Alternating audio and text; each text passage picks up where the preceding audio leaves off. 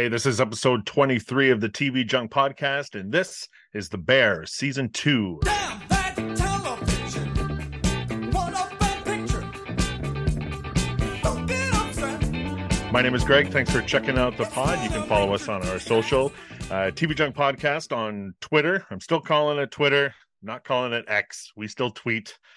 And, uh, you know, if they come up with a better name, then I think they just call it, uh, what do they call it now? Posting? I think they just call it posting. Z- Zeets. There's Zeets. Zeets? No, I don't know if I can do that. um, but yeah, you can do that. And then you can follow us and uh, send us an email, tvjunkpodcast at gmail.com. If you have any uh, suggestions for uh, future episodes or if you have any uh, complaints about Frank, whatever, you know, I'll, t- I'll take anything you've got. Yeah, we're going to talk about The Bear season two. And I've got uh, the crew we had for season one back. Uh, Zach, how's it going? Hey, what up, cuz? How's it going? Glad to be here. Sean, how are you? I am doing great. I, I think I am replacing Jay though. I think Jay was on the the first season. If I'm not. Oh, was he? Oh, okay. I don't remember. I should have went back and listened before I said that. Uh, I apologize. Don't And, uh, apologize Frank? to me. Happy to be here. All right. Uh, Frank, Apologize, apologize to the listeners for. Uh, I should. I should apologize. Uh, you know what? For all all the huge fans in Malaysia and Luxembourg, I do apologize. And uh, we have Sean on this episode and not Jay. Jay was a little busy, uh, but uh, we round out uh, the crew with Frank. Frank, how's it going? Oh, just delightful, Gregory. How are you? I'm great. Uh, Pleasure I- to I- see all of you. I I just finished watching uh uh the the season and uh I'm ready to uh to chat about uh what might be my uh my favorite uh uh restaurant based television show of all time. wow.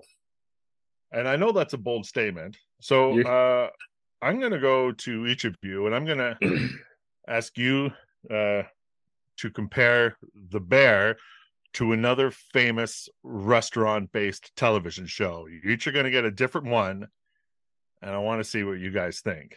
So, Sean, we're going to start with you. Do you think The Bear is better than Alice? Do you remember Alice? No, I do not. Alice ran for nine seasons on CBS, starred Linda Lavin, who also sang the theme song "There's a New Girl in Town," and it's it uh, was set in a restaurant called Mel's Diner, and Mel was played by Vic Tayback. Now you might remember Vic Tayback as one of the gangsters from the original Star Trek series, where they go back and fight the gangsters in that one episode. Nice. And you don't remember the television like uh, the, the TV show Alice gave us the famous phrase "Kiss my grits." Really? Is that where it came from? Interesting. I, I Yeah. yeah, I'm, I I mean, I feel like it maybe is like just slightly ahead of my time, but um, yeah. I mean, the only thing I'm going to say is I assume it has a better theme song. Oh, incredible theme song. Yeah, no, it's a i think that's it's a top tier theme song for uh, for sitcoms. Um, right, but so since you haven't heard of it, I'm gonna guess you're going to say the bear is better. I'm going to go with the bear on that one. Yeah. okay. Uh, Zach, Yeah. uh, we're gonna give you uh, uh, another great restaurant based. I hope it's what I'm thinking. I, it's probably not. Uh, this uh, ran for two seasons on ABC for in 1992 and 1993. It was called Jack's Place. Almost rhymes with Zach, and it starred Hal Linden, who was famous for being on Barney Miller. You know what? I was hoping you were when uh, I was hoping you're gonna go for two guys, a girl, and a pizza place or something. But I know you're saving that for Frank because I know that's that's the Ryan Reynolds launching pad. uh, but I, I'm not familiar with Jack's Place actually. Uh, well, um, it uh, this uh, Jack's Place was a restaurant, according to the write up on the television show, where romances start. So this is like a very romantic restaurant, and I figured uh, you are a super romantic guy, and I figured that would be the best choice uh, for you. So I'm just throwing it out there. What is better, the Bear or Jack's Place? You know what? Um, I'm gonna go with the bear this time around. Okay. Fair enough. Now, Frank, I'm sure maybe you're thinking that uh, Zach might have been correct and that I would uh, throw out two guys, a girl, and a pizza place too, because I know you're such a huge fan of Ryan Reynolds and that other guy and that girl that was in the show. Um, but maybe you're just a fan of pizza. But no, I'm not going to give you that that show. I am a I'm gonna fan of give you- pizza. You are a fan of pizza? Oh yes. Okay, so then I don't think that'd be a good comparison to the bear then. Um, so what I'm going to do is I'm going to give you a show that also ran on CBS, like Alice, uh, only one season, but it did get 22 episodes, starring Tim Reid from WKRP fame. He played um, uh, Venus Flytrap. Uh, this show was called Frank's Place. Really? I've yes. I've never heard of Frank's place. Well, it was set in New Orleans, and he inherited the restaurant from his dad. He had a big job in New York, and uh, uh, he was just going to go down to sell the place, but uh, the head waitress, uh, and I don't know if this would be okay to do today, who lived in Louisiana, she cast a voodoo spell on him and made his life in New York fall to pieces. So he had to move to New Orleans and take on the restaurant, and it ran for one season. And it was actually voted by Rolling Stone uh, uh, ranked at number nine of the best sitcoms that ended too soon. Interesting. I, maybe we need a reboot where Frank owns a New Orleans Pelicans themed sports bar. like it's a new Cheers called Frank's. Right. But I thought I was going to get to pick the show. I was leaning towards Just Like Mom, the famous Canadian cooking show. Uh, right. And I would still pick the bear. And I do pick the bear over Frank's place. Uh, so two things. Um, I was incorrect. Rolling Stone ranked at number nine on the best sitcoms of that era, but it was TV Guide that ranked at number three of the 60 shows that were canceled too soon. Well, that changes everything. Yes. Uh, I stand by my previous statement. and uh and as far as just like mom goes I, I i don't really like to give a platform to that host fergie olver who was may or may not be one of the creepiest people ever on television Uh. I, uh, yeah, I don't. I just remember making really bad cookies with ketchup, which well and and probably really actually really good. wouldn't that just be the thing you would do in order to win the bicycle or the free shopping spree at Woolco or whatever it was that you won? But did, but would be to tell your mom, said, Mom, when you eat the three cookies from the three contestants, my cookie is just going to be ketchup. Just ketchup. that was cookie. that was the thing, right? Mom had to pick yeah. You the cookie that belonged to her child. yeah. There's even when I was a child, we thought we knew how we could rig these games and figure Oh, it yeah. out. So, But And- uh, the moms were always too kind on the cookies, which were more than likely always terrible. I'm assuming, Yes.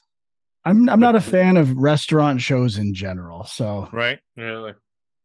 Frank, do you remember uh, the odd time uh, when Just Like Mom was replaced by Just Like Dad? I have very vague memories of this. Yes. And uh, it was just uh, the same thing, but it was dads eating the cookies. And uh, I will say the dads not kind to all the children when the cookies were terrible. and uh, as the way it should be. All right. So we've got three votes for the bear across the board. Well, I guess uh, that's not too surprising. I gave you some bangers, but uh, since none of you had either seen nor heard of any of the choices I gave you, uh, I guess it all worked out well. All right, so let's uh, talk about uh, season two. Uh, once again, this season created by uh, Christopher Storer, starring Jeremy Allen White, uh, Ebon Moss Bachrach, uh, Ayo Edebiri, uh, Leon Boy, uh, Lina Boyce, uh, Liza Cohen, Zayas, Abby Elliott, and uh, Elliot, and uh, Matty Matheson. Um, and uh, where we left off in season one, um, they had they discovered that um, Carm's brother, Michael, who had he killed himself, right? And he had left them money that he had borrowed from their uncle, and he had hid it in the in the cans of tomatoes. And we had, uh, I remember we did have a discussion on recanning tomatoes and uh, what appliances that would be. And uh, Frank, I know you were very passionate about uh, the recanning of canned goods. Yes, that it is possible, and uh, it was not uh, a break in reality for me watching this show. Well, good. and you glad guys hear that. loved drugging kids. That's right. It was Well, it was I- it was one of the funniest parts of the season. Well, I'm, I'm hoping you guys all noticed that in like the first five minutes of episode one of season two, they have to introduce that there is, a, in fact, a canner in the basement of the restaurant. I don't know if you guys noticed that. I didn't. That it's um Richie is in the in the in the um the basement for some reason looking for something, and then they show the canner sitting there on one of the on the like some uh, some you know sitting there in, in the basement there. So I'm guessing uh, my assumption is after watching this episode is that the producers of the show listened to our podcast and took everything we said to heart and tried to correct it because they did correct a lot of things, including adding the element of this canner trying to explain it away in a simple scene that showed it within the first five minutes so that no questions could be asked about season one ever again. A lot of That's course true. correcting going on. I mean, if the, they if they did listen, they would have given us more children being drugged. But I don't think there were any children at all in this season. No, I don't think so. Well, I mean, they're all children deep down, I guess. In in their hearts, their children. all right. Um. So uh, let's just go around and just give uh, overall thoughts on uh, season two before we uh, start talking about specific episodes and that. And uh, Frank, uh, I'll throw it to you first, and uh, just you know, uh, in a short synopsis of your feelings about uh, season two. Well, I started the season remembering enjoying the bear. And as the first episodes were happening, I'm like, do I actually like this show? Because it's again focuses on the chaos of the kitchen. And people like I would snap if I worked in this environment and I uh I'm just like, why do, why did I like this show? I'm for I don't remember why I liked it. But it was almost a repeat like experience for me watching season two because by the time we get into the the second half of the season that chaos creates this sense of family and i think people with families you know like i, think we all have families and you, you like argue there's a chaos inherent to families that you don't get in another spot which makes the emotional moments that much more impactful and I, I really think the chaos works to the point where by the end of the season, I'm like crying at little things that uh it like completely works for me. And I go along the same journey and it really evokes uh emotions of family in like real ways. So took a while to get back on board, but by the end I was fully uh embracing this season and really all the characters I still enjoy on the show. Wow, you, I Uh, thought you, I always thought you were the anti-family guy, but now I'm hearing that you're loving the family. No, I'm anti movies that just say they're about family because it's really like the easiest thing to say it's about. This goes another level. It uh brings the emotional conflict of family and makes you feel it while you're watching the show. So, Love Frank, would and you the hate. say It's not just about like your family. would would you say the bear is uh i guess like equal on on showing real family in the same way that the fast and the furious franchise is it's yeah, it's they're both trying to evoke that. I would say the bear does it much better. oh okay And it manipulates me. I, I think that's the point at times that you're supposed to be frustrated uh the same way you can in real life. And uh I don't know. I'm not big on the cooking stuff. I don't care as much about that, but the the core relationships in the show still work for me. Although I don't have a lot of notes chef. for this season. It felt a lot like season one to me. uh sean uh you have a family I do have a i'm family. ass- I, i'm assuming I all mean- the uh the the the screaming fights uh, no, my, uh my touched, family touched a little too close my family get-togethers are not really like that, but um They See, just all well- eat Soylent, and so there's no arguing. Yes. I mean, you know, I'm not a foodie. You know, I'm not into the food porn thing. Uh, but this show does make me appreciate what goes into um, sort of the, the blood, sweat, and tears of you know someone who loves food, loves the creativity of that, the art of that, and just the uh, idea of like serving other people, bringing happiness to other people, and all that kind of stuff. And you know the chaos of the kitchen and all that stuff. I mean, I was a big fan of that in the first season, just because I thought they got it across so well, so viscerally. But uh, what I like about the second season is that now it, it puts a context to it. Right now, we start to find out why Carmy is so at home in that chaos, why he's good at thriving in that environment, and uh, it kind of brings it all together. So, I yeah, I mean, like I agree, it's not that different from season one, but I mean, I just I don't know. There's something about this show that is unlike anything else on TV. It's just it looks so good it feels very organic you know full there's full episodes where it's like nothing really happens but you're just spending time with the characters getting to know a little bit about them. And uh yeah i just uh, i think it's one of the best shows on tv right now. Uh, Zach, you're a you're a foodie. I mean, uh, I, Yeah, I've seen your photos on Instagram. You you uh, uh, you're probably in uh, uh, uh, into all this, and uh, and maybe are you interested in the way that they prepare foods? Like, did you really get into the kitchen scenes? I mean, I'm not. Um, I mean, I, I will say, uh, those those some of those scenes are some of my favorite parts. Like, I think some of the individual stories of like Marcus, um, or like when Sydney's just going around to restaurants. I thought those were actually some of my favorite parts of the show, and I thought the show this season more than last season. I think it really excels at celebrating the kind of culture around food more so than just like the preparation and, and hard work that goes into making food.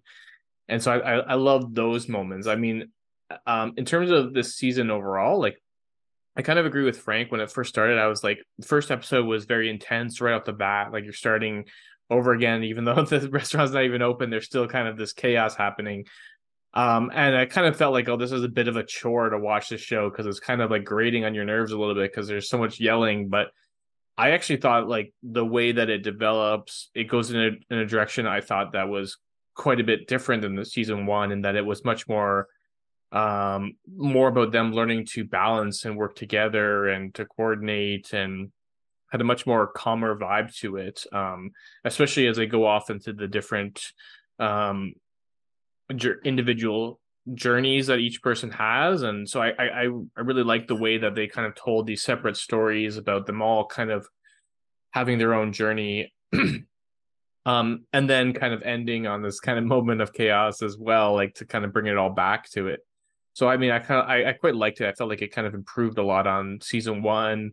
A lot of maybe my the criticisms maybe people have for season one i think it kind of corrected a lot of them um and tried to answer some of the maybe questions or um frustrating parts about season one Well, Right, I, yeah. I, I like the individual arcs for each character, but I did find they were a little trivial. Like, oh, you go away for one week and come back and you're like the for best sure restaurant runner in the world and all this stuff. Like, for sure it felt a little derivative when the show seemed to get into like genuine chaos and it Yeah, was yeah. fighting with the other idea of what's the reality and success rate of a restaurant that it's like oh just go to s- to uh watch someone for a week and you'll come back and you'll be the best ever so For sure, I, I I do agree with that. Like the the show kind of, um, I think it thrives on this kind of authenticity. Like it feels real, and then there's moments like that where it's like so preposterous that you're like, like Ri- Richie's story kind of stood out to me as kind of like, oh, like this guy who's just like, uh, always a fuck up, goes away for a week and is suddenly like, you know.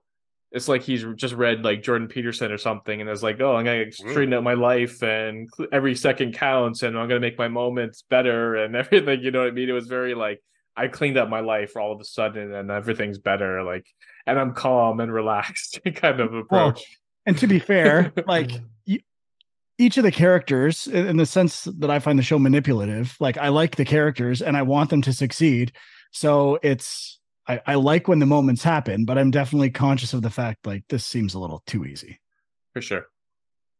Um, I'll I'll echo what uh, you guys were saying in regards to it. Uh, maybe starting a little bit uh, slow. Um, I think the second half of the season has some of the best uh, scripted television that I've that I've ever seen. And uh, I know watching season one, there was one particular episode which blew my mind, and uh, I think there was one episode in this season that I think even eclipsed that one. Um, uh, I just I I really enjoy the uh, just watching a show where they where each character you know has their own journey and and their that character is just developed uh, through an entire season. Um, uh, the previous uh, episode of this podcast, uh, we did Secret Invasion, and uh, when you get, if you guys listen to that one, um, we're going to talk about how like none of the characters went on any kind of journey, and and really there was zero character development, and the main character was exactly the same at the end of the six episodes as he was at the beginning, and it was just it was almost a complete waste of time and, and effort from all the people who put that show out. Um, but uh, Maybe yeah, too many like I- people, like all these shows and all the creators are trying to be storytellers. Maybe they need to be storer tellers. oh my god,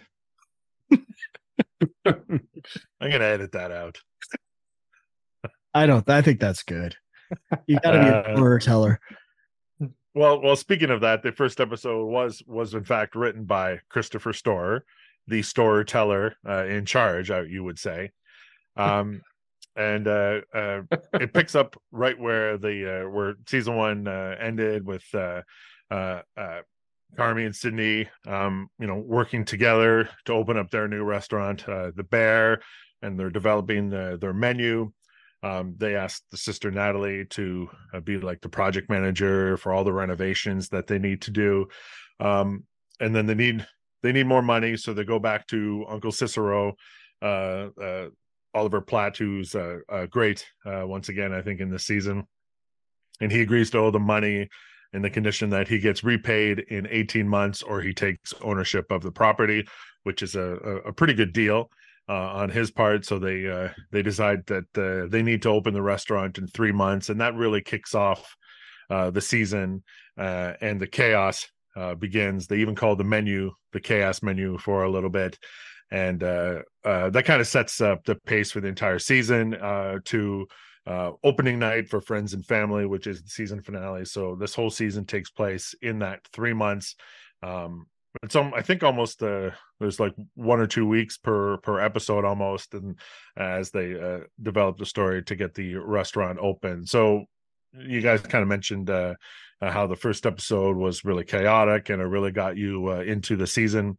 Um, Sean, what were your your thoughts overall on episode one that to to pull you back in and get you excited to to go on with season two?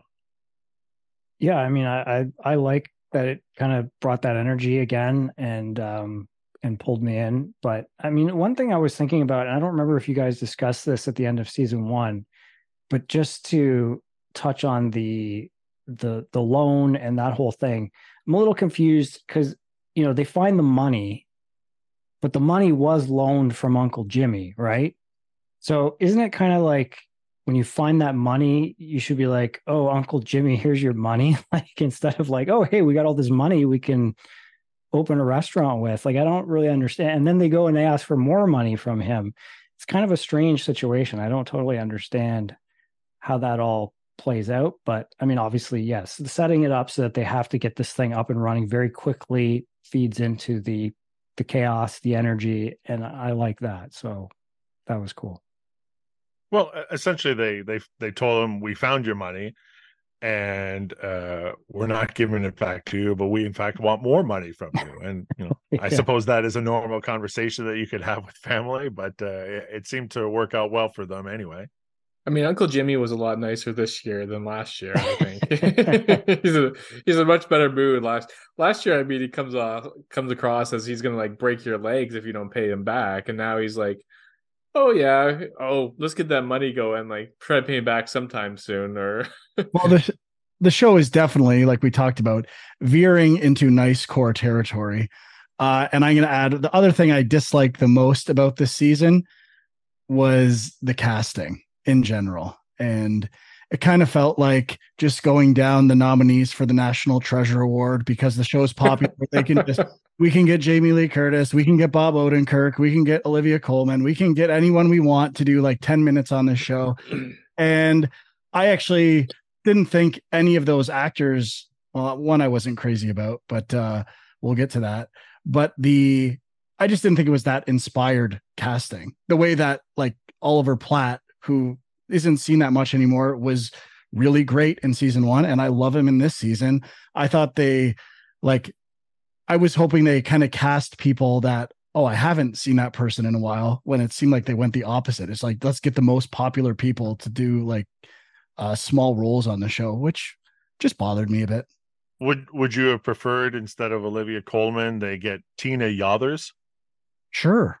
Do you, do you know who, do you know who Tina Yothers is? Yeah, from Family Ties. Yeah, yeah.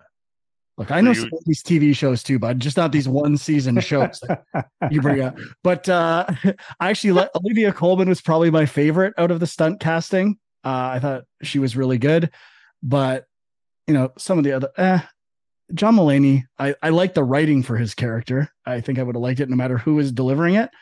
But uh yeah, Bob Odenkirk, that was probably the one that I'm like, does this guy need another thing to be in? I mean, I also really liked um, Will Poulter. Um, I thought he was really good. I, He's I okay. mean, he's barely in it. yeah, I know. I mean, they're all barely in it. I mean, it's um, but I, I his maybe because his was the first, like, so then he like it's basically just the one episode where they all appear essentially.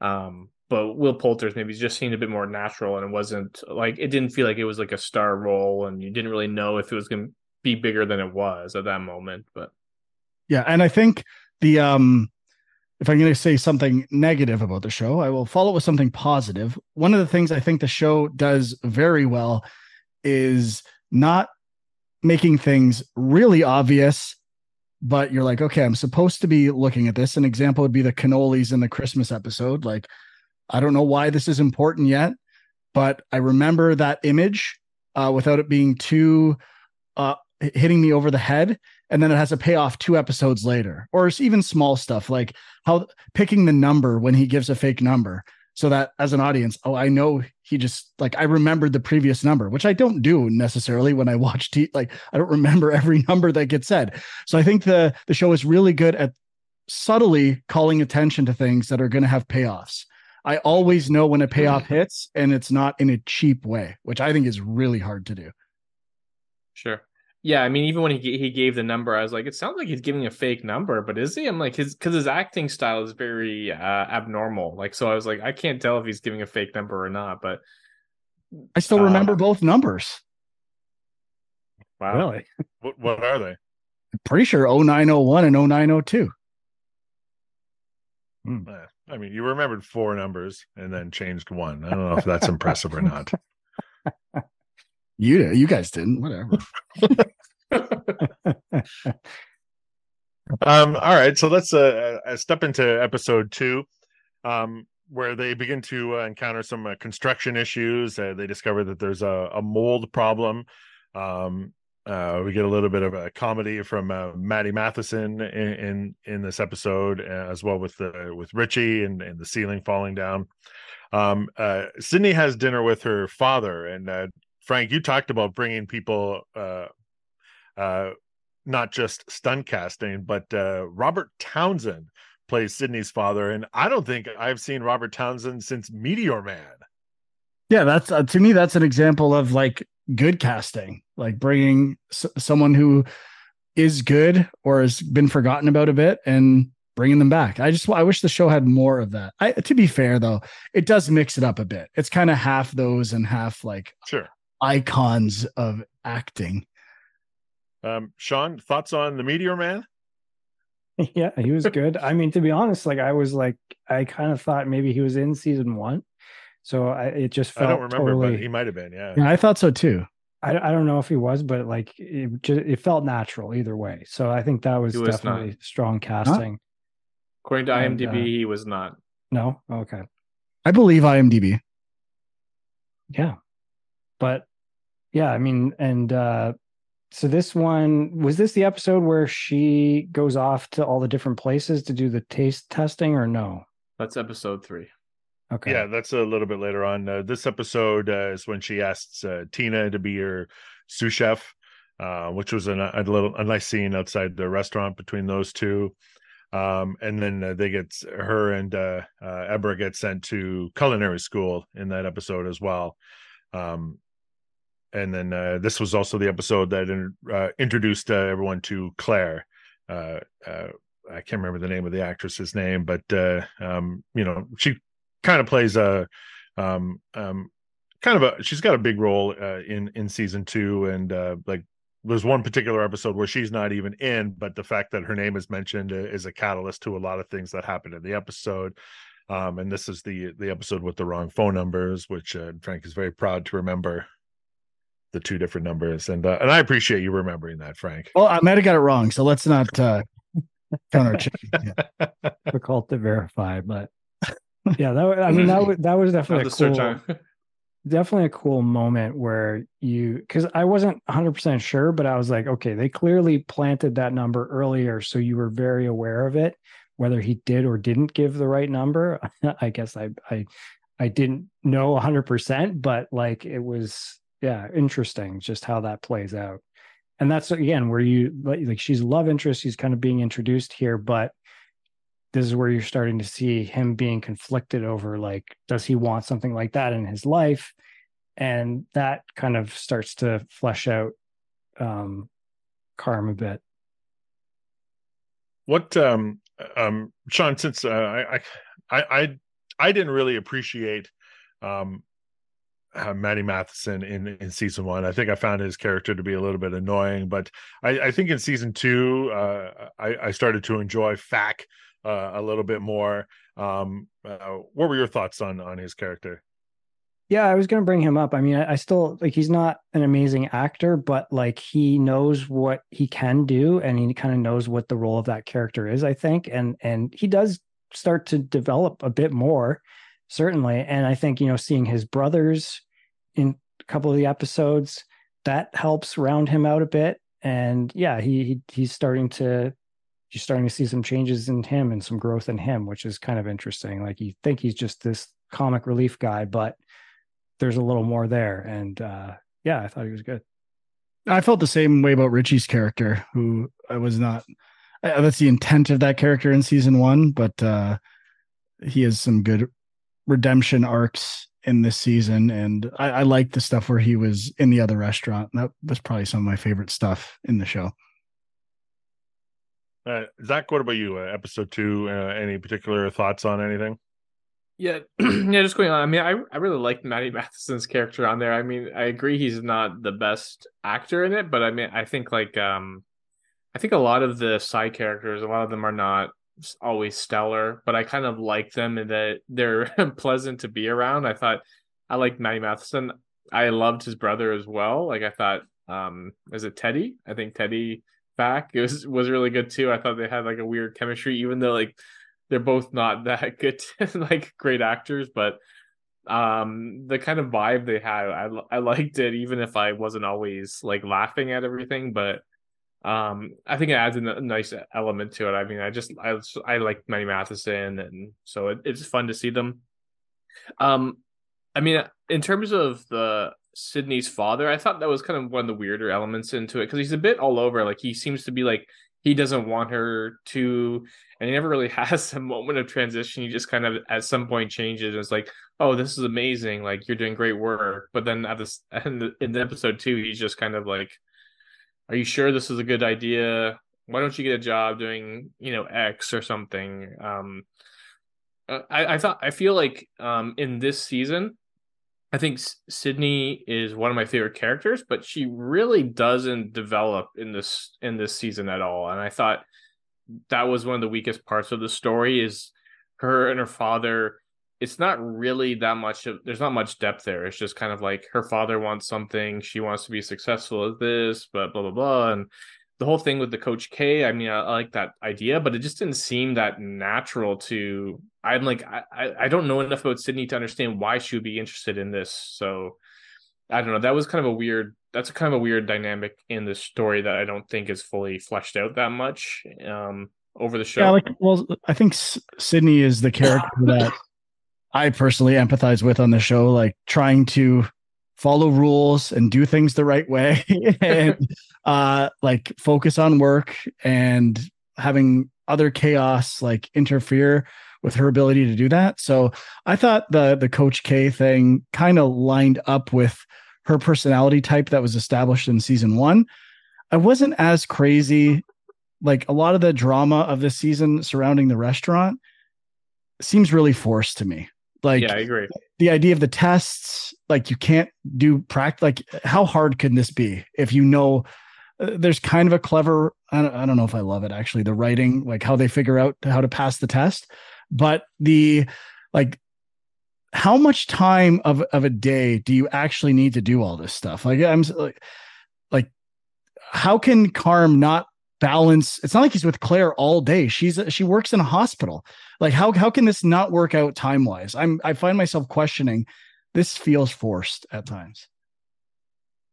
Well, he's like prepping the menu and stuff too, right? Like that's kind of his focus. So it's like anything outside of that is drawing his attention and and is maybe being forgotten. But Yeah, but it's it, they act like Claire is this like taking up all this time and his attention, but that clearly cannot be the case.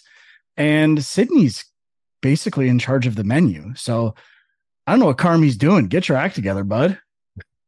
well, I mean, time versus attention are two different things. Like, yes, she's not maybe occupying all his time, but attention could be, right? Like he's his mind is elsewhere. So I, I mean, I do agree that the storyline does become a bit forced. I think some of the tension between Sydney and Carm it kind of Yes. becomes forced when they're like, "Oh, why didn't you tell me?" And it's like, I'm like, I'm like, I just don't want you guys to have an argument about this because I don't want to see that storyline developed. And I'm glad that they kind of cut it off really quickly when some of that stuff happens, but because it just doesn't it, it it just seems very forced in terms of their character and it just seems so insignificant that it's like not everything is worth like this chaos all the time Yeah, and I could see there being future payoffs to this stuff, but I felt similarly about the mother element and bring that into the final episode. Like that also seemed uh a little like constructed for a character that just shows up halfway through the season and now it's like the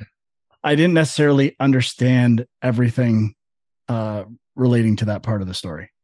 Uh, all right. Uh, by the way, um, Molly Gordon is the name of the actress that plays uh, Claire. Um, so as we move into uh, episode three, uh, just to actually add on to Frank's point about uh, how much time Carmy is uh, is is spending, like we see that he's still going to his Al-Anon meetings, and in those meetings, he's talking about how he's struggling to find time for leisure and enjoyment. So that kind of says that he's not spending as much time with with Claire, but uh, he's he is still focusing on the restaurant, but he's actually not getting the work done at the restaurant that he's supposed to be doing. So yeah, get your act together, Carmy. Come on, bud. Yeah. Yeah, yeah, you're right. I mean, he's not doing it by himself either. There's people there all day. Like Yeah, i mean he's not he doesn't work construction either so he just kind of i'm guessing he just stands around watching but uh, uh yeah, this is the episode because like uh, Sydney and and Carmy realize that uh, they're having some trouble developing their menu. Uh, things aren't coming out right, and um, you know, it's their palates aren't aren't uh, really backing them up, and and and how they're preparing new dishes. Um, so he takes off uh, with with Claire, uh, and then kind of leaves Sydney on her own, and she goes out to multiple restaurants and tries different food in the cities, and goes to see some uh, former colleagues to get feedback on what's going on. And so she's she's trying all this different food, and at the end of the episode, I think the best thing that she eats is this incredible ice cream sundae that she's eating in a diner. That thing looked fantastic, and it made me want to get a sundae, but sadly, I did not.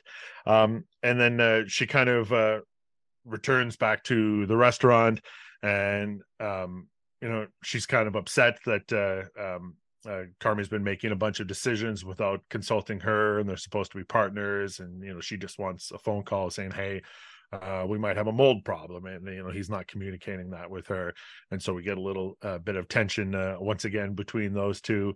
Um, so this this episode was mostly about uh, uh, about Sydney and kind of um, trying to get inspiration for um, different things to add onto the menu and, and how to prepare interesting dishes. Uh, Frank, what were your thoughts on episode three? I mean, I don't have a lot of particular episode thoughts except for episode six, and I kind of Right. watched this almost in two sittings. So Okay. again, I was probably Team Sydney. I if there was ever a time when I was like frustrated on her behalf, it was when they made plans to go taste dishes, and that like that's really the incident with Claire that sets off the tension. But uh yeah, I, I don't know. For me, it- this I don't really w- remember what happens pre episode six. It's just all kind of set up. Uh, Zach, what about you? Thoughts on that giant sundae? I mean, I'm with you. The sundae looked good. I mean, I was eating ice cream while I was watching it. So Oh, I, damn. I definitely felt that. Um, I mean, yeah, I mean, I, I like the kind of, I like seeing her kind of, um, uh, going around to the different restaurants and everything. I mean, the, the one thing I was thinking though, I was like, you know, I was thinking about this maybe as myself wanting to be in the restaurants because I mean, I remember when I watched season one, I was thinking, oh, I really want to eat a Chicago, Chicago beef sam Italian beef sandwich in, in a place like this. And this season, I was like, uh, it's nice seeing the food porn and everything, but then I was like, I don't really want to eat there. Like, I want, I want, want to eat an Italian beef sandwich, and that was like what was like kind of comfort food was what I like, and I mean, it was kind of interesting that scene too, where it's like she's eating all this fancy food, but then she goes and has a sundae, and that was the most satisfying part. And it's like, it's, there's kind of a weird um, element to that too, like that it's kind of they're like kind of trying to class it up very um high class kind of restaurant, but you know they kind of became famous for their just kind of simple, you know, Chicago Italian beef and other like pasta or whatever else they did. I can't remember, but You just you want a hot, wet beef sandwich. Yeah, I'm just thinking if I'm going to watch a show, I want to see a show about Italian beef sandwich and just some pasta, not all this fancy um whatever the like custards and things like this. Sean, what about you? Are you more of a just a big sandwich person, or or do you want to get a plate with like uh, different kinds of sauces like dripped around and like a beautiful presentation of your food plate? Yeah, I mean, I'm I'm definitely a more of a um, comfort food kind of guy, but you know, that's actually an interesting point in terms of like I don't know if I fully got the sense of what the bear is supposed to be. Like, it, I guess maybe it's a, it's a mix of both. Like, it's kind of comfort food, but with a bit of class added to it. But I don't know. I'm still not quite sure. But but I did like this episode. Uh, I mean, I kind of agree with Frank that it's hard to think of individual episodes with show because you know they they're short and they kind of fly by uh in a lot of cases but i did like her going to the different restaurants and that was just an interesting thing to think about like you know I, obviously it's probably something people talk about with food critics as well but it's like if you're sampling all this different stuff like are you actually eating the full meals because like can you actually you know eat that much food like it seemed like she ate a lot of stuff but um I don't know. It's kind of just interesting to see that that idea of going out, getting inspiration from different places, and and uh, working from that. Um, episode four, um, it, we find out that Natalie is uh, is pregnant, and the construction efforts continue, and uh, Sydney starts to screen new employees. Uh, but this episode is mostly built around uh, Marcus as he takes off to uh, Copenhagen uh, to develop three unique desserts for the restaurant. And Carmy sets him up with an old colleague of his named Luca, who's played by Will Poulter.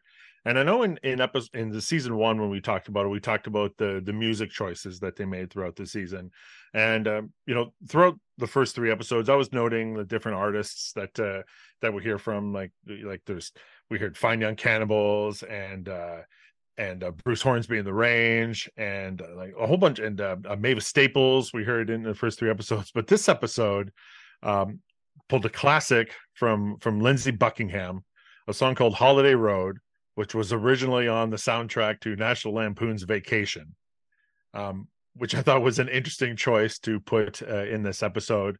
Um, did did any of you peg where you'd heard the song? Like, did, did did it ring a bell, or did you did you not notice that that was the theme song from Vacation? The only place I know it from. Right. Yeah, Yeah. Yeah. Okay. All right. Um, so yeah, I, I found that it was super interesting that they uh, chose that song uh, to put into this episode. But th- so this one was mostly about Marcus and him developing his talents and learning from from Will Poulter. And um, I know uh, Zach, you said you enjoyed uh, his performance in the episode. So like, what um, uh, what were your thoughts on this and and kind of Marcus's development through uh, through this through the show? Um, yeah, I mean, I think I, I like Marcus's character. I mean, I, I thought his, um, I, I mean, I, I guess I like that because that's the only time you ever actually um see him actually do much interacting other than just like kind of simple like comment in the kitchen or something like that. So I, I like that. I mean, I I also did really like Will Poulter's character in there, kind of because like there's always this kind of like coldness to him so that you like always think he's going to get really mad and angry but he doesn't he just is very calm and but he always looks like he's a little bit on the edge and maybe that's kind of like a bit of his character his uh the actor as well like i'm used to him being kind of like this kind of a slightly like a prickish kind of character and but he was very relaxed here i mean there was some like weird stuff too like but though like the the thing about the the the guy in the who was in the bike accident. I was Right, like, I don't, right, I, don't yeah. I was like, I don't really get what that point was. Um, it was just kind of like there's it does occasionally have these kind of weird elements in the show that aren't like always fully explained, like or the significance is isn't always there. And I was that was one of those scenes where I was like, I don't really get it. I mean, it might be trying to suggest something about um the the impact it's had on his life, but I'm not really getting much of that. It didn't seem like that much of a serious accident either. I don't know. I, I think he could have got out of that himself. Uh, he's maybe just playing it up for uh Marcus there. Probably could have got up on his own, but I, I don't know. That was just my interpretation of the scene. Yeah, I, I agree. It was it was it's one of those little bizarre things that they seem to throw into uh, similar in season one with the kids and and being all drugged. It was like a, a weird thing that was kind of amusing to most people, but it didn't really fit in with what we've been watching the whole time. And so it was just this strange little moment. And yeah, like I, I kind of assumed it was it was going to lead to some sort of a, a setup that uh, you know while he's helping this guy he was going to get mugged like it was a big plan or something i just kept waiting for something else to happen other than him lifting up this fence and helping this dutch guy get on with his life and ride his bike it was a it was an odd scene uh, frank you you ride your bike have you ever had a have you ever crashed into a fence Not yet, but I'm sure it'll happen one day. and uh, will you call for help Absolutely. What was your assessment of that scene? Could he have gotten out on his own? Tough He to say, but I drunk, have, uh, right? Wasn't he drunk? Like I, that's I don't the know. impression I got. I may have had s- similar thoughts. I like I like that just because it, it it is that is something about this show where they throw in kind of weird things that feel like just you know a realistic thing that could happen to anyone in their life. And it doesn't have to have some like super deep significance. I mean you could read something into it. You could think oh maybe that is going to be a moment he remembers and, and it is going to have some effect on him but it, it doesn't have to be spelled out for you. Uh, I don't know. There's just something about that that feels a little more, little more loose. You know, it doesn't feel like you know the whole season is like super tightly plotted and overly written like a lot of TV is. I that's where I kind of disagree. I I feel like it tries to be authentic and reveals its in inauthenticity while it's doing that. Like it it it like some of the events that happen, there's no way this would happen in real life. If you really got down to like some of the family drama, what happens, none of this stuff would ever happen. It's it's a Mm, it's an don't know if that's exaggerated version of reality. Uh and I but it, it kind of bothers me that it's trying to masquerade as like this is what everyone's like. I mean, I don't, I, I don't know if you're talking about like the Christmas episode specifically. There, It's one but- example, yeah. I think some of the like, I, I drama and menu like the stuff Zach and I are saying are kind of forced. That's the stuff I'm kind of talking. I- I think a lot of that stuff is based on his family. Um, but you know, again, I don't know how accurate it is, but like, I don't know, it felt pretty real to me.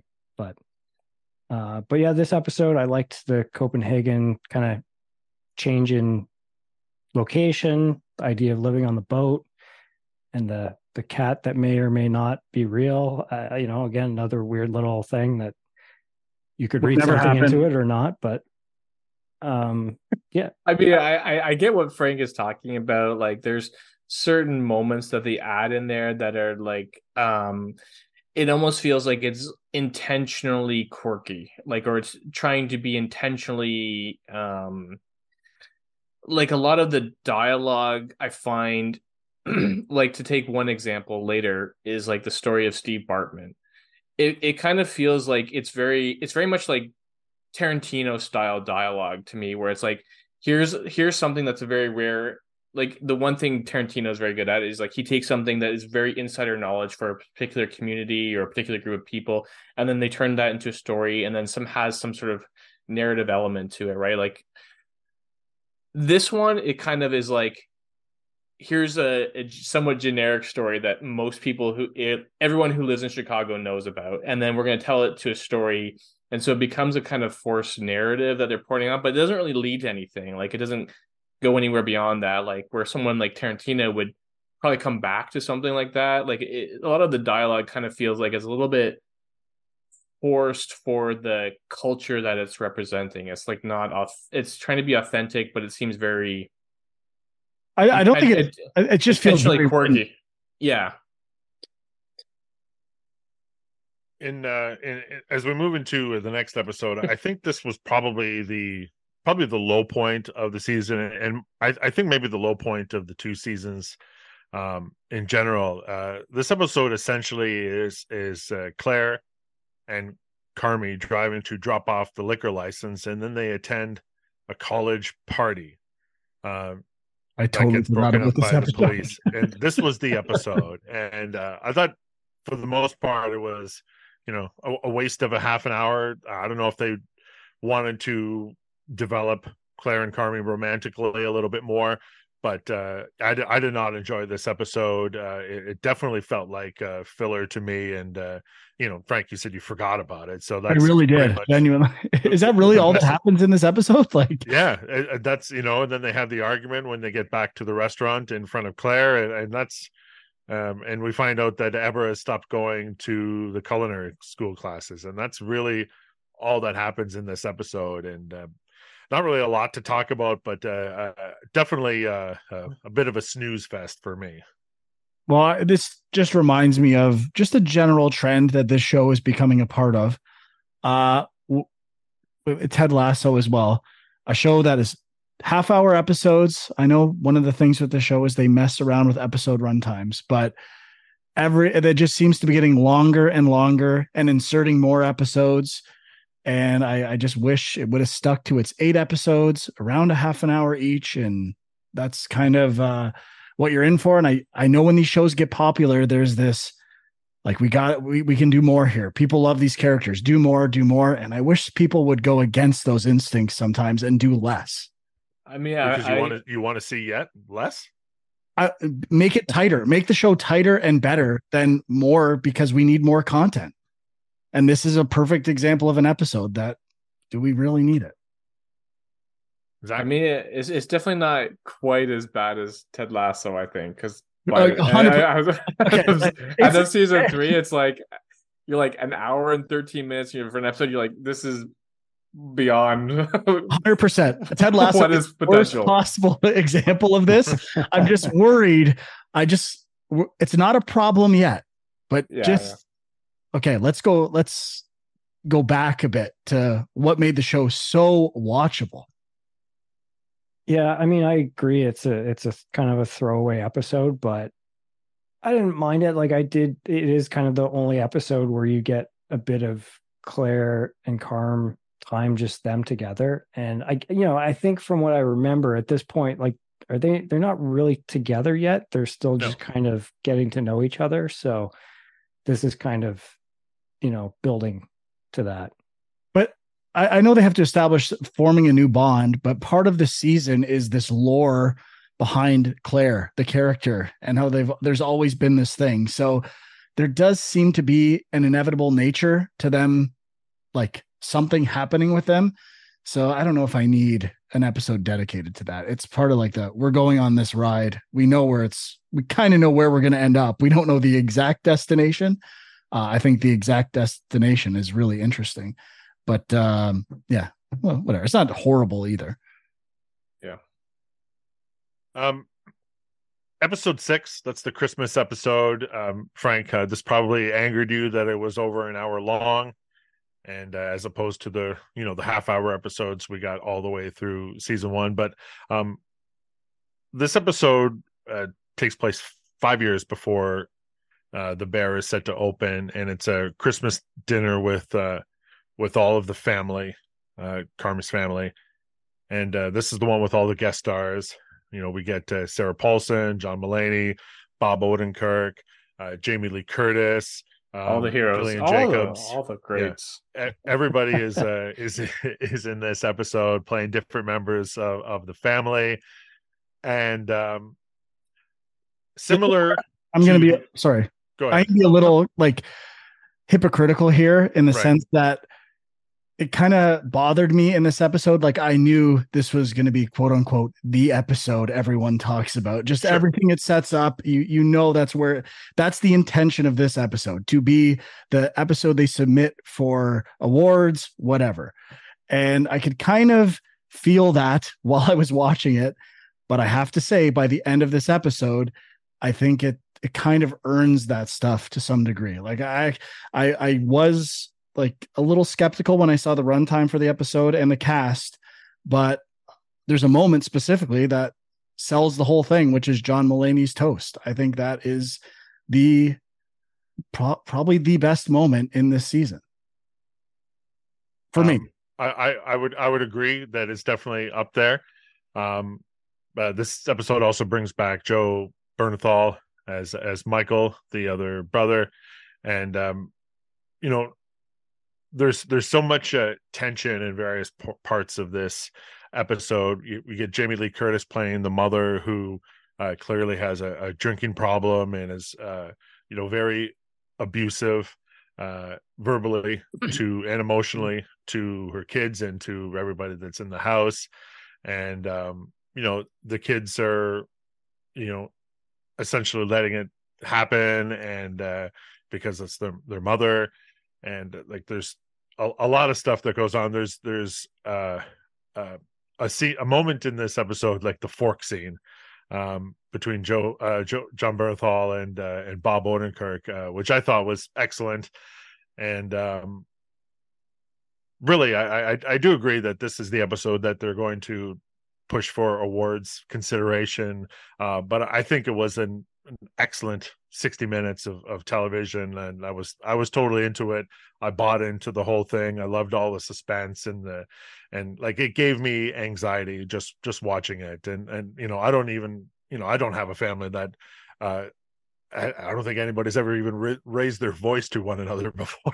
So, uh, Zach, what were your thoughts on this episode? Yeah, I mean, I, I I I agree. I mean, it's probably the the centerpiece. It's definitely the centerpiece, and it helps kind of explain a lot of things. I mean, a lot of the show they kind of always kind of talk about, oh, Carmy is Carmy, and I didn't like. I always felt like this is kind of like a, a really cheap answer for anything for explaining Carmy's character because they never really explain it. So it was nice to see it, um, and to see a story that kind of tells you something about his character and his and his way of thinking without necessarily trying to just have like um a dialogue or like someone just explaining everything about his past which is kind of what it feels like with the claire story which is like oh this is claire was your best friend or you guys hung out and i saw her you should you should you guys should hook up blah blah blah. But so it felt much more natural and, and it was uh it was just also an entertaining episode i think. Um i mean i think I I do agree it's a little bit like stunt casting or whatever you want to call it, but I mean I think they were all all good, and I mean I think most of them were pretty right for the role. I think um maybe in ways you wouldn't necessarily even expect them to be too. Like I thought Jamie Lee Curtis was really good. I liked her performance and um and I, I especially liked her at the end as well, like kind of seeing her um maybe how she feels about herself later like five years after this the scene so um yeah i mean i i, I quite liked the episode and you know, it, it's kind of weird. It's like um it's chaos and it's like anger, but there's kind of like something what the show really does well is that you kind of want to be part of that chaos a little bit. Like same as in the kitchen. Um, there's something enjoyable about it. Like, oh, I want to be part of that family like that. I mean, Well, unlike that's you, John, I, I John Mulaney's toast is that right? Like yeah. uh, not having that sense of like the high highs and the low lows of like feeling the drama of a family, and he's an outsider that's been pulled into it and tries to highlight what's good about it or what he appreciates about it. So I I think that is the moment of the show for Sean, what about you? yeah, I mean, I thought it was a great episode. I, I, I, think the idea of a one, one, one hour episode in this, you know, in a season of a show like this, where they're kind of doing this backstory and it's kind of all set in one place. I- think it makes sense. I think it works. Like I said, I think it gives a lot of context for who Carmy is and why he likes doing what he do- does a lot like doing. And, um, and uh, you know, I think there is a bit of a trend here with like seasons of shows where you got to pick the one episode and it's usually a flashback. Like you know i know mythic quest has done a couple seasons now where they always pick an episode where it's like this you know flashback and it's this one-off story or whatever.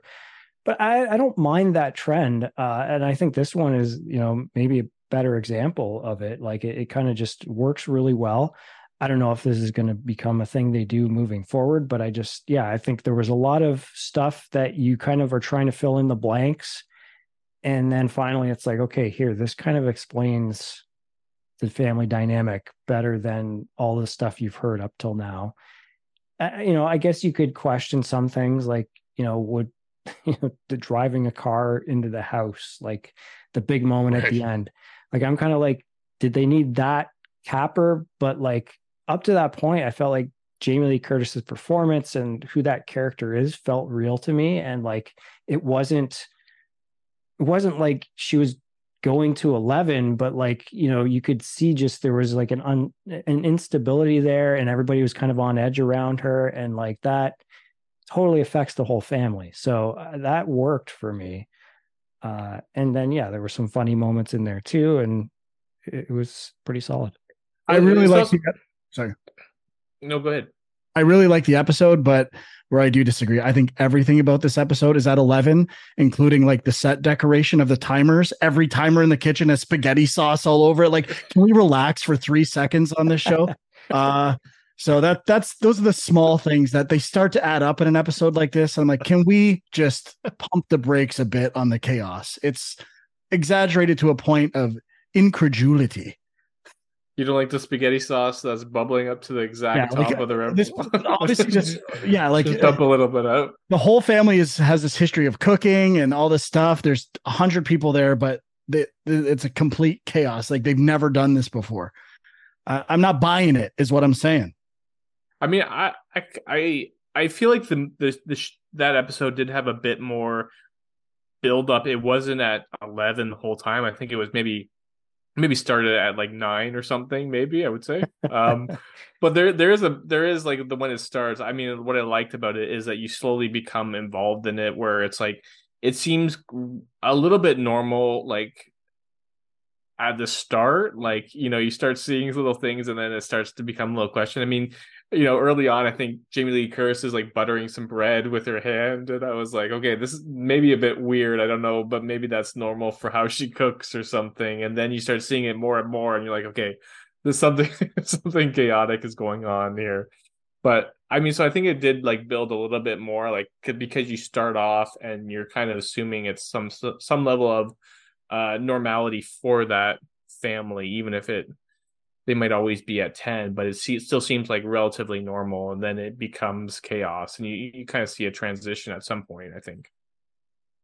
You know I, I i think there are family dynamics that are that are like this and and that do get up to uh that level. Um you know i have uh, not my own family but i've been around uh, uh, a family uh, years ago and on two separate christmases an ambulance needed to be called for the mother for too much alcohol um so this stuff does happen there was no uh Uh, though she did try to get in the car and drive, she didn't actually drive the car into the house. But you know, this stuff uh, is out there, and you know, maybe maybe the whole episode being at 11 you know i i, I get why um you know you might not uh, be on board with that um i did not have a problem with the uh uh spaghetti sauce stain timers although i think that's why you're awesome on these episodes frank because you pick up on that stuff and that that little stuff bothers you so much and it's just endless entertainment for me so i appreciate you pointing that out Just felt a little overdone. And again, I want to say I really like the episode. It, it it probably deserves to be the one that gets submitted for awards. You you've you've never like cooked a big pot of sunday gravy and have it bubble over as you're throwing in the meatballs I, I mean, I've had stuff like that happen, but I haven't. I feel like part of this episode is this is a tradition. She always does this. For example, my grandmother always like cooks big meals, and she's got it down to a science. Like it's it's. well Yeah. she is guzzling And- wine and smoking I cigarettes mean, I, I mean, if people there volunteer to help, which many people are doing in this episode as well. If there's one criticism, it's that this meal has no consistency whatsoever. I have no idea what they could have been eating in this meal because it's just like a lot of sauces, gravy, fish. I have no idea what they actually ate for the meal. they had lobster they had uh, pasta they had meatballs they had uh, like the seven fishes This is like the Uh, chaos. This is the chaos menu, I guess. This is the origins. Like your mom had the Might the be the most first chaos menu. That's a good point. I did not make that connection. It- like I as I was watching, I was like, "What the hell is she making? Why does she have so much gravy? That is an insane amount of gravy." And I know it might sound like I'm, you know, picking or nitpicking on the show, but as much as this stuff kind of bothers me or I'm aware of it while it's happening, it does work in service of why I like the show, like making you feel it. And I don't know if I'd feel it as much if they like played it like like uh, a normal family. So I can appreciate it and like not love it at the same time. well i, I think um you know that the, that whole thing plays a lot into jamie lee curtis's character and and you know and and how much you know her alcohol addiction uh, affects her and her her mental health struggles you know and it's she's we're constantly seeing in this episode people are like begging to help her and when she has her her meltdown at the table you know she says that you know i do this by myself and no one ever helps me and that's you know that's i think that just kind of you know really explains that that character and and, and that type of a person that she is because of everything that she's she's dealing with and and you know and how the family seems to kind of forgive her for this behavior that she can kind of get away with all that stuff. But you know i just i thought that that was a a, a well written character and, and a well written episode and i thought that you know a lot of that family dynamic and the arguments and the stuff between um you know carmy and and richie and michael when they were trying to set her up with this this claire person who at the time you know you know who becomes this mysterious uh character in this episode and and all that stuff that is happening throughout the episode. I just thought it was really well crafted spaghetti stains and all. The only only thing I'll say is I did not necessarily get that the mom's issues were just alcohol issues. I, I I actually thought it was more about like her personality type and like she happened to be drinking. I, that was not what I took away from her character. Yeah, I, and I think it's supposed to be a combination of things for sure. But yeah, I, I like it works either way. I think in terms of the episode. Um, all right, so let's uh, move on to uh, uh, the next episode, which is uh, called Forks, and this is uh, Richie's episode, uh, where in, in one week he completely changes his life around from this massive fuck up to being this expert at all the different things. Um, you know, there is one very cool scene where he's, um, he's at this point he's kind of bought into everything. You know, like there's there's uh, essentially what happens is he gets sent to this uh, restaurant that Carmen used to work for uh, for like a week just to learn how a high end restaurant operates. You know, he's started at the beginning where he's just cleaning forks for nine hours and making sure there's no streaks in them, and uh, gradually gets to do uh, different things. And you know, he thinks that uh, Carmy like sent him there uh, just to get him out of his hair, but um, we kind of realize that Carmy sent him there because the one thing that Richie is good at is talking to people, and and so he kind of wants to push him into that position where he can actually be around uh, other people and and learn from people and kind of develop that one skill.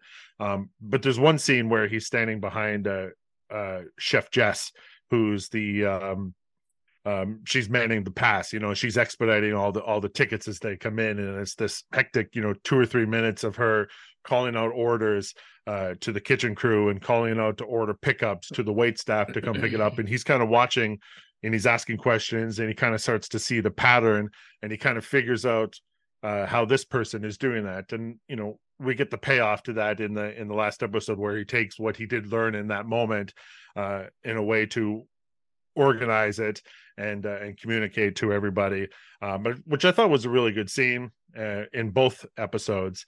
Um, but uh, yes yeah it was only a week and yes it did seem a little far-fetched that he could become that good and uh, change his whole attitude in, in a week you know going from wearing the beef t-shirts to wearing suits all the time. But overall i thought forks was a really great episode and it really uh, developed his character. And i loved um, all of the scenes in that fancy restaurant. Like I love that staff meeting scene where they're talking about the smudge on the plate.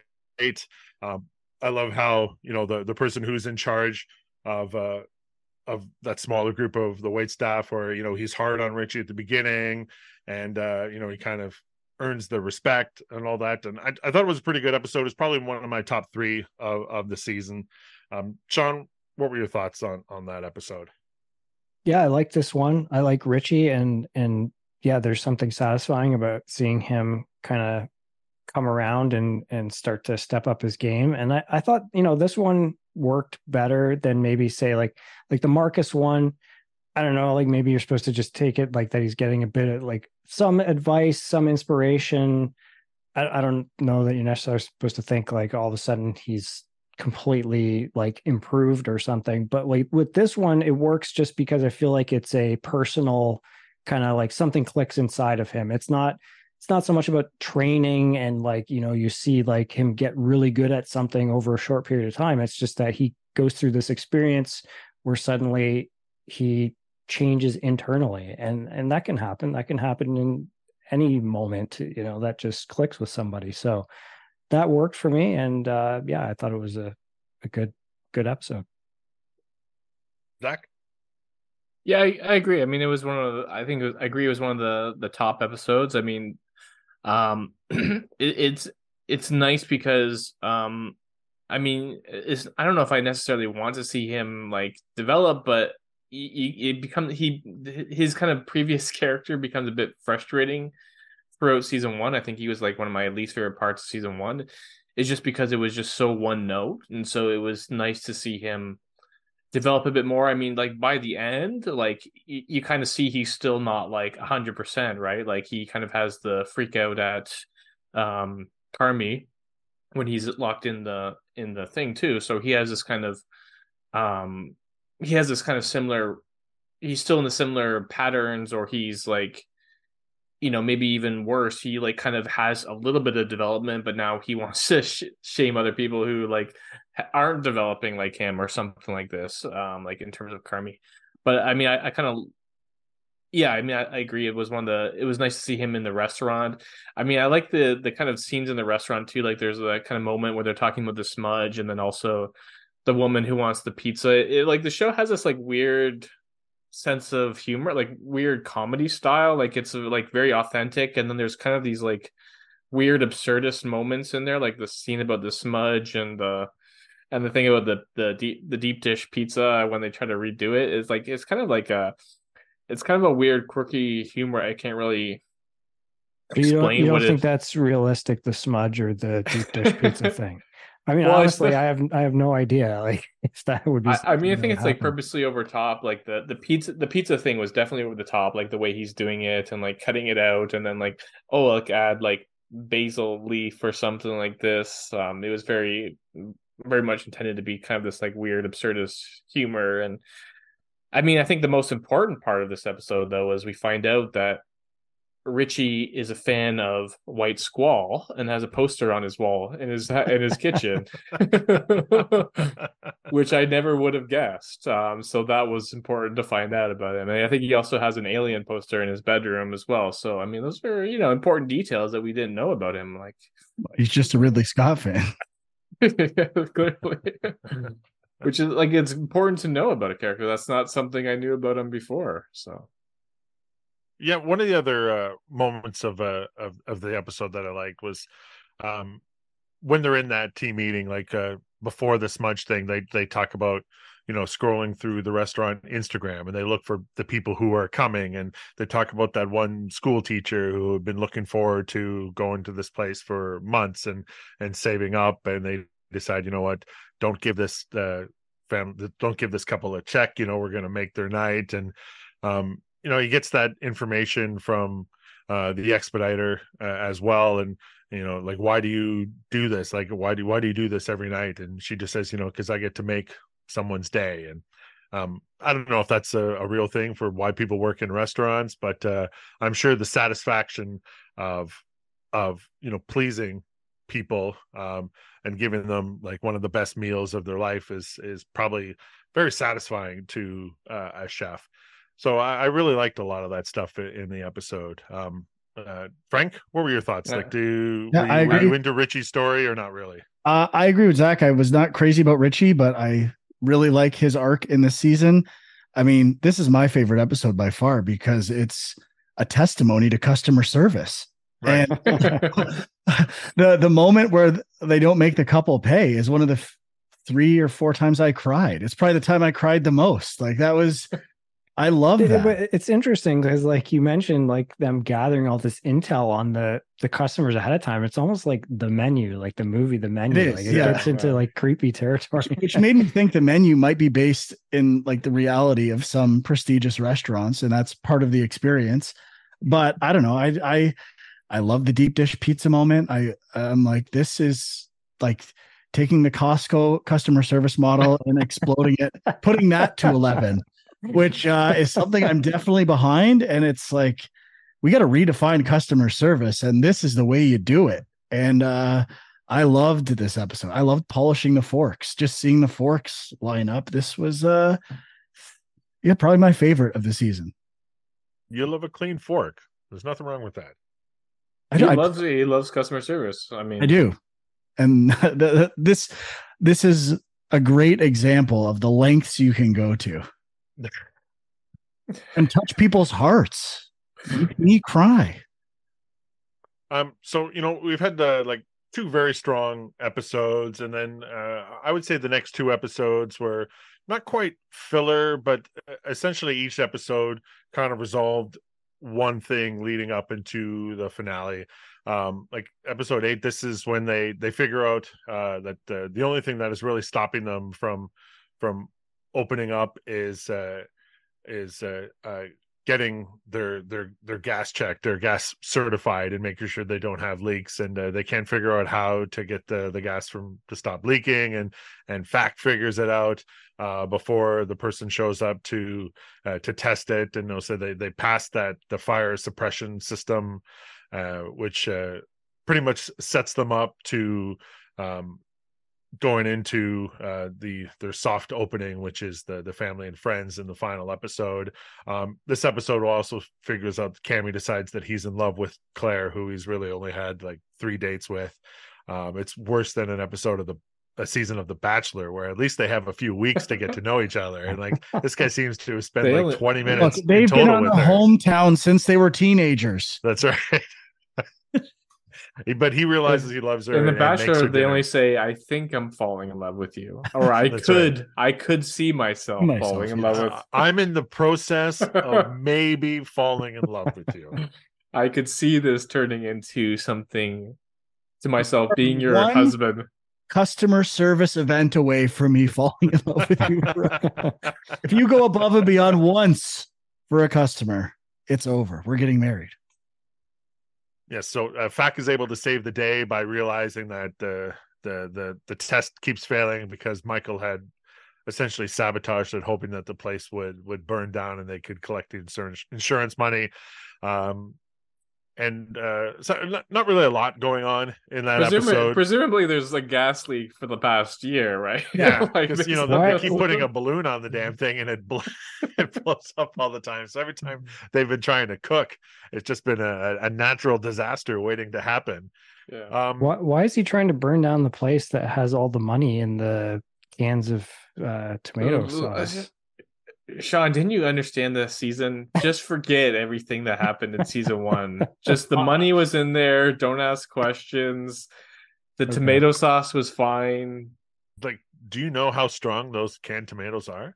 Like, pretty strong. I think they would survive a fire. Yeah. Okay. Well, on top of that, how do you not? He figures out that he overrode some fire suppression element. Uh, like the first time you fail, wouldn't you check that? Wouldn't wouldn't this be one of the few things that you check? Or, you know, maybe Fak isn't the the guy for the job. You outsource. You got five hundred and fifty thousand dollars or whatever. Maybe we get someone in to properly assess the only thing that's stopping our restaurant from starting. You I mean, we can afford a, a canning machine. We can afford uh, a, uh gas expert here. I mean, the want 'em- idea, the idea that there's a single element for a fire suppression just kind of freaks me out because I think, okay, then it, you have to actually turn it on and off, or otherwise it'll just start a fire. Like, why would it, it sound like something that would be obsolete or that you would have no use for? If why would you not want to suppress a fire in a kitchen? I don't know. No, it was because he was trying to burn it down Yeah, but why would it exist? in case the fire happens. I don't get like. Yeah, but why would there be an element for like turning on? well, I'm sure it senses an over like it would. I'm. It was when gas keeps coming out where it's not like regulated by a burner or something like that. Something stops and it can sense the flow of gas, how fast it's flowing, and it turns itself off automatically. And I believe it On a canning it road again. Yeah. In, in season three, if we get an episode that uh, is dedicated to the explanation of the fire suppression system, then we know that the people who write this show are listening to this podcast. I mean, I'm not going to be happy until they do. They explain this suppression system. Where is this switch? Like, uh, I mean, that Um, could be an episode. I mean, if 40 minutes, thought easy. So you said the two episodes resolve two things. What's the other thing that gets resolved over these episodes? Oh, um, it just, uh, I mean, the whole, I guess, uh, you know, uh, I mean, Carmy says he like he decides that he loves Claire, and then like right away, uh, he's already having second thoughts. So for me, this this was like, well, this relationship is is doomed to end because um, he's starting to realize that he can't uh, have two things, and he's already like he's sees that she's calling him, and he's you know putting the phone down, and then he's not calling the fridge guy, and because Yeah. this is, I guess, the moment where he realizes that you know he's he needs to either focus on the restaurant or he's going to be distracted by everything else. And I think that kind of put a, a nail in the coffin with his relationship for me anyway. Like I think that's kind of where he decided that. So um Yeah. but uh Yeah, but they I did like the moment of like a cell phone of two conflicting things on the screen. And I I don't know that anyone I'm sure it could happen where your instinct is to avoid both. That seems to be the problem of the character, but I don't know. I'd at least call the fr- the fridge guy. Yeah. Yeah, at least at least do Check one of that them. off the list, you know? I mean, I'm I'm gonna guess it's not Claire. It's just he's just not good at ba- doing stuff in general. Like he seems Right. to always be behind, has no idea what people's names are or what's going on. Yeah, what So- did Carmy do for this restaurant? Is that what season three is going to be about? Like, I, it, it kind of is what this season is about. It's because, I mean, partially he's put people in positions through generosity to help them improve because he has faith in them, and to the point where if he's locked in a f- freezer, it's not a big deal. Like you're not that important. So uh, I kind of like that message in the last episode, but the reason why they got there is because he saw the potential in so many people. and um like this is like the fourth or fifth time that he has to apologize to Sydney for his lack of focus throughout the season. Uh Frank, what were your thoughts on on the doing the the sign language for I'm sorry throughout this season? I kind of liked it. Okay. I I, I, I was on the fence on whether it would bother you or not. no, I I did not have a problem with that at all. I, I kind of liked it. Yeah, it was Uh, was that introduced in this season? I was trying to remember where that Yeah. started, Yeah. but I mean, it kind of makes sense, I guess, right? Like the idea that you have to kind of just shut up for a minute in order to do that and maybe that helps you kind of reset whatever was going on in your head but So they also get their uh, business license. Uh, Uncle Jimmy once again uh, comes through, and uh, um, you know when they need something, he he gets it for them, and uh, they're essentially ready to open for business. They've actually they've gone through, and they they've hired everybody, and uh, everybody is all set. They have uh, the speeches uh, that we're about ready to open, and uh, the, that leads us into the finale uh, with they've opened the doors and people are are coming in. And uh, I, I think the finale is is also one of the best episodes of the season. It's probably in my top three. And um you know we get a lot of tense and and hectic ticket printing once again. We get a lot of screaming arguments a lot of fuck yous to everybody. Uh this family does like to uh verbally uh, assault each other which is one of my favorite parts of this uh, of this series.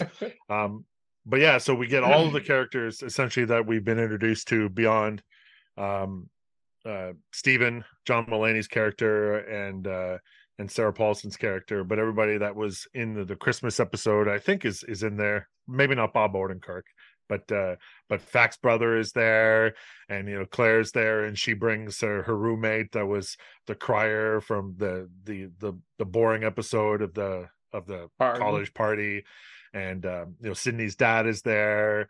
Oh, what's her name? Natalie's uh, husband is there. So everybody, all these other characters that we've seen throughout season one and two are all there for the brand uh, soft opening of the new restaurant, and and of course uh, nothing goes smoothly, and we get the the payoff of Carmy not calling the fridge guy, and he gets locked in the in the cooler for essentially half of the episode.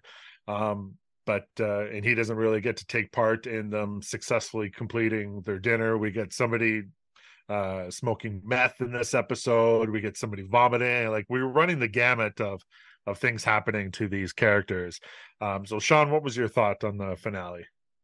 Yeah this was my favorite episode. I you know I, it, it kind of I, I was starting to get a little worried what, what frank said earlier that it was going in a nice core direction and it was just kind of like okay everybody's working together everything's perfect and now they're just to execute. But i like the way that they you know start bringing some problems back in and obviously like the editing and the energy of it is fantastic. But i just i love that idea of him getting locked in the the freezer and you know kind of the there's like the symbolic nature of it where it's like he can't let people into his life and he's like cutting people off and that kind of thing. But just also the logistics of that like yeah if somebody gets stuck in there and you're in the middle of the shit like you don't have time to fix that. You're just going to move on.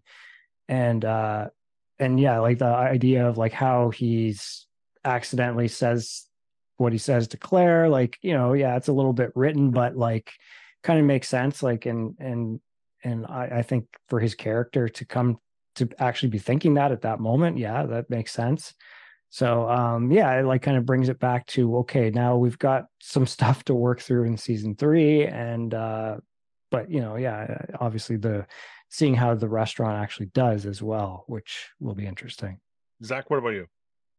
Yeah, I- yeah, I agree. I mean, it's kind of like a callback to um I think it's like episode eight, uh six or seven in season one, where it was like one long take and it was just like in the kitchen and it kind of I you know, I, I thought season two would be a lot more like that, but I, it was nice that they kind of had this kind of nice core chill environment for most of the season, and then the last episode was kind of that chaos. I, I really liked uh the music as well. I liked how they had this kind of like this kind of um music inside of the the kitchen when they were cooking and then there was just kind of like this kind of music or like just regular rock music happening outside of the in on the actual floor. And so then you see them people walking back and forth and these kind of different tones happening.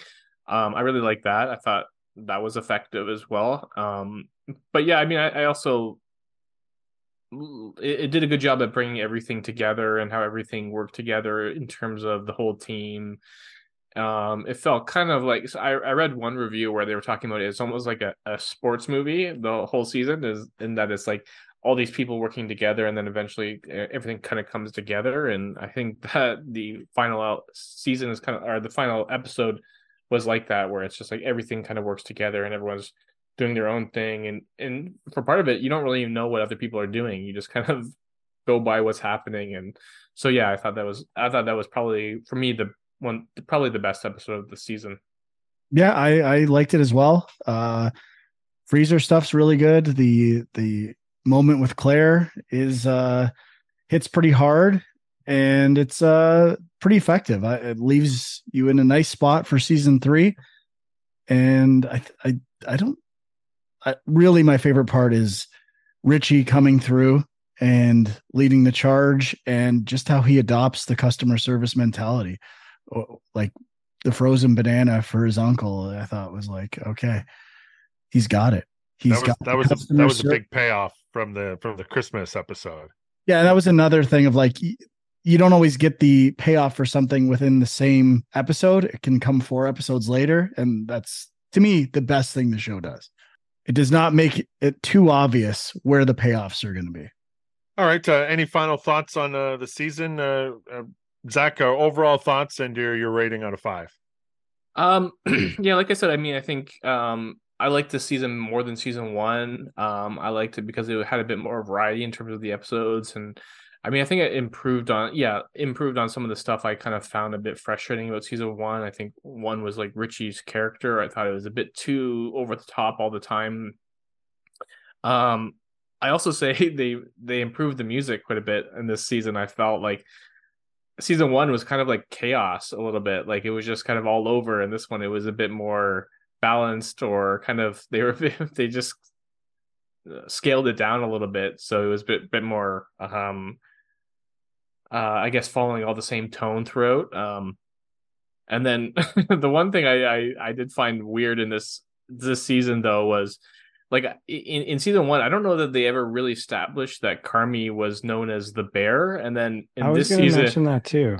and then in this season, it was like every single character had to mention call him the bear repeatedly. But I always thought in season one, I thought I wasn't sure if it was necessarily like a metaphor, like because of the opening scene in the show where he's kind of staring down a bear on the highway. but here it was like you're the bear and everyone called him bear all the time which kind of felt a little unnatural to me a bit when they kept calling him that but i thought that was one of the weirdest elements of this season I, I always I thought that Natalie was the bear. I thought that that's what they had said in, in season one. that- I, I think they're all the bear All the bear. Like, it's just their bear's last a- name, Berzatto. Yeah. Yeah but, but, like, like, but, so- but so it's Claire, like- Claire is also a bear. She's Claire She's Bear. Claire Bear. Yeah. yeah and it's like my mikey bear carmy bear sugar bear. But then like but then i don't know why they kept saying hey bear go this. They're all they're all the bear.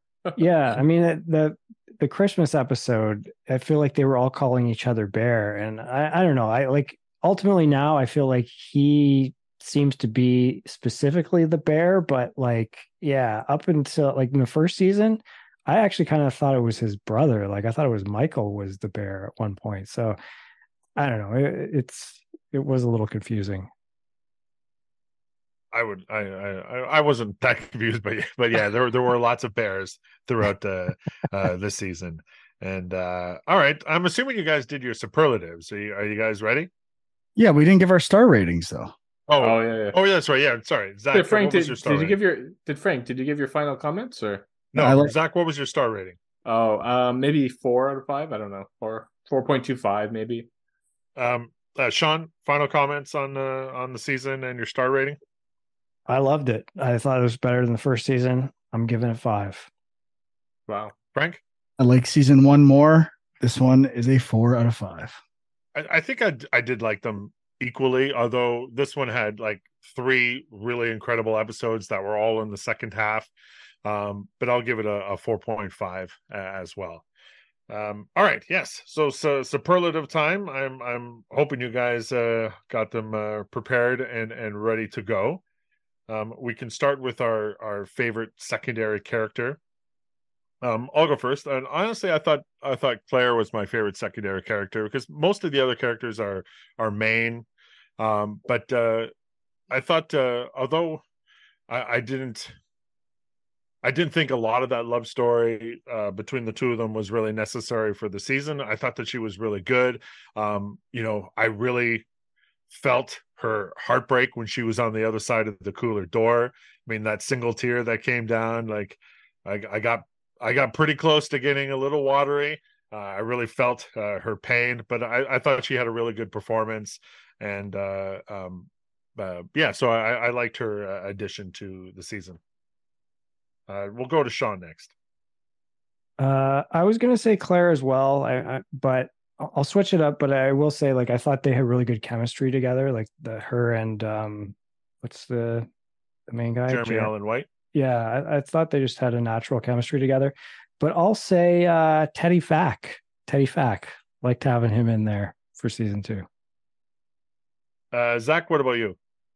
Well, I was I was gonna say Fak and his brother, um, but I'll I'll switch it up. I'll, I'll say I really liked uh, Oliver Platt's character, um, maybe mostly because he, he comes. I didn't I didn't really like him in season one. Um, I liked Oliver Platt, but I don't think his character was that appealing. And but in this one, he, he comes off as one of the more normal ones in the family, and he's enjoyable. And I just liked Oliver Platt, like seeing him in the in the show.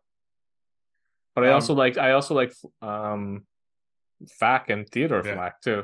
I thought they Um, were good good chemistry. the uh yeah there was one scene we actually didn't talk about in the christmas episodes with with the or the episode with the Fak brothers and john mulaney when they were pitching him their their idea to buy the box of the sports cards i thought that was a very funny season uh fun, funny uh part of the the episode and uh um I thought John Mulaney played that uh, very well, and I did enjoy that he was going to give them the five hundred dollars uh, just to see how this whole thing would play out with the two of them uh, buying a box of uh, baseball cards off of eBay. Uh, Frank, your favorite secondary character? Look, I come to these things with the answers prepared, and just because someone else says the same one as mine doesn't mean I just change. When you ask the question, you answer the question honestly. And my favorite secondary character was Oliver Platt as Uncle Jimmy. And I'm not changing because someone else I said think, it. I think you had to change there, Frank. That was the It's already pattern. absolutely not. And I just found out he's born in Windsor, Ontario. Is is he on like a billboard or something? No, it's in his IMDb thing. Oh, okay. What about uh, let's go to uh, your recasting choice. Uh, I, I think uh, the fact that you guys all kind of uh, struggle with this one, but uh, uh, I find it to be my my favorite one. Just hearing your answers, um, Sean. Let's start with you because Zak is gone. All right, yeah, this was tough, and I I went with Jamie Lee Curtis to recast. I actually do think she was quite good, but I would be curious to see what someone else could do in the role.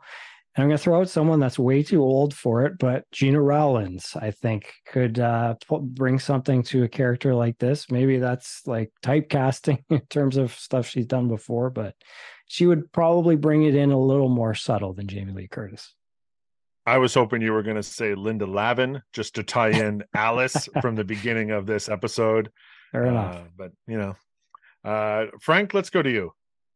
Well, Bob Odenkirk is my recast. We've Sure. he's in a lot of notable TV shows. I don't need him in here. You can go a lot of directions with this. You could say, We're the bear. We get every actor. We're the greatest show on television. And whoever we ask, you know what? We're going after Daniel Day Lewis. We're bringing him out of retirement. But I said, no, we're not going to do that.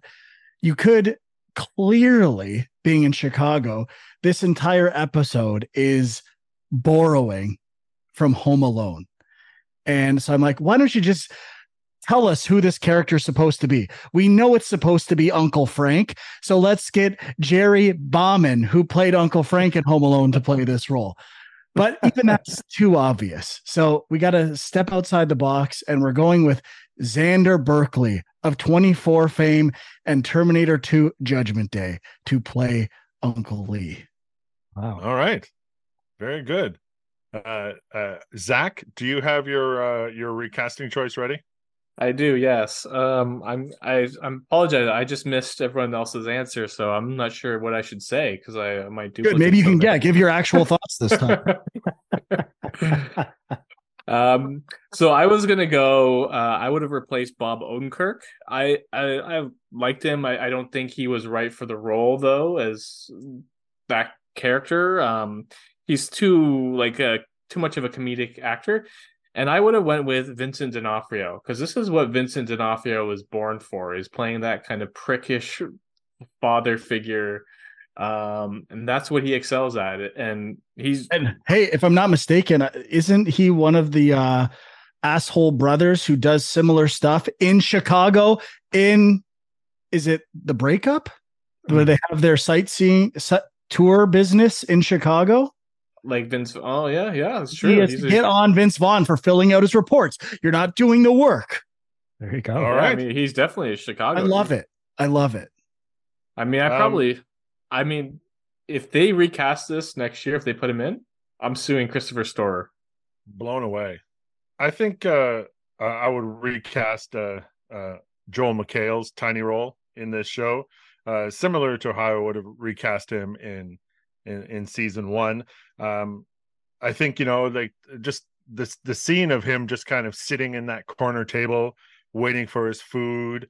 Uh, That was too uh, much for you. You didn't like it, it was too much. I, I I needed um I needed you know something a little more lighthearted. And I think naturally the the your best bet, of course, would be Jim Parsons from The Big Bang Theory. He's back. Was it was Did it you- was it actually supposed to be that character or was that just because Oh yeah, I feel like Joel like when they showed Joel McHale in the corner, I feel like then they had another shot where it wasn't actually Yeah, him. it, wa- it wasn't him. right. Yeah. Yeah, no, it wasn't actually him, Imagining but that's guy, what yeah. Carmy was seeing. Gotcha. Yeah. He was seeing his old evil. Greg, didn't Uh, you choose Jim Parsons for something else recently? Like on the That's the Yeah, dudes. that's that's the. I always choose Jim Parsons. do you? a couple Come times on, I chose uh, Stephen Merchant, but uh, oh, okay. I did. yeah. Jesus. All right, let's Give go a with our, program. I'm so- our top five moments. Um, uh, Sean, let's go with your top five. All right, my number five soundtrack. You got to go with the soundtrack. It was pretty solid. I like that that Weezer Christmas song that ended off the Christmas episode. That was just like a strange choice, but it really worked. Um, number four, the omelet with the sour cream and onion chips. I mean, Oh. every now and then you you give me some food porn for just something simple, and I'm in. Uh, that looked really good. You, you like a little bit of crunch in your omelet? I mean, I've never tried it, but it sounded really delicious. Um, number three, I will say the Christmas episode. Uh, number two, I'll just say the finale. And number one, kind of a cop out, but I, I think the two leads, Jeremy Allen White and uh, Ayo Edebiri, I think they are both great, and I like their chemistry together, but I also like their separate journeys that are kind of going on at the same time. So, yeah, that's number one for me. So uh, Jeremy Allen White, uh, the the next thing that he has coming up, uh, he's in a, a movie about the Von Erichs, the wrestling family. I don't know if you guys are familiar with the Von Erichs. Uh, Kerry Von Erich uh, was actually in the Red WWF. Rooster? No, no, that was Terry Taylor. Oh, sorry. Is Uh, he uh, Kerry Von Er- Erich was the Texas Tornado. Texas tornado? Yeah. and and uh like but they were very famous um uh I can't remember which uh, what wrestling company they were with uh, but it was run by their father and there were four brothers. Um and uh, I think three of them committed suicide. Like this horrible tragic story of these uh this this wrestling family.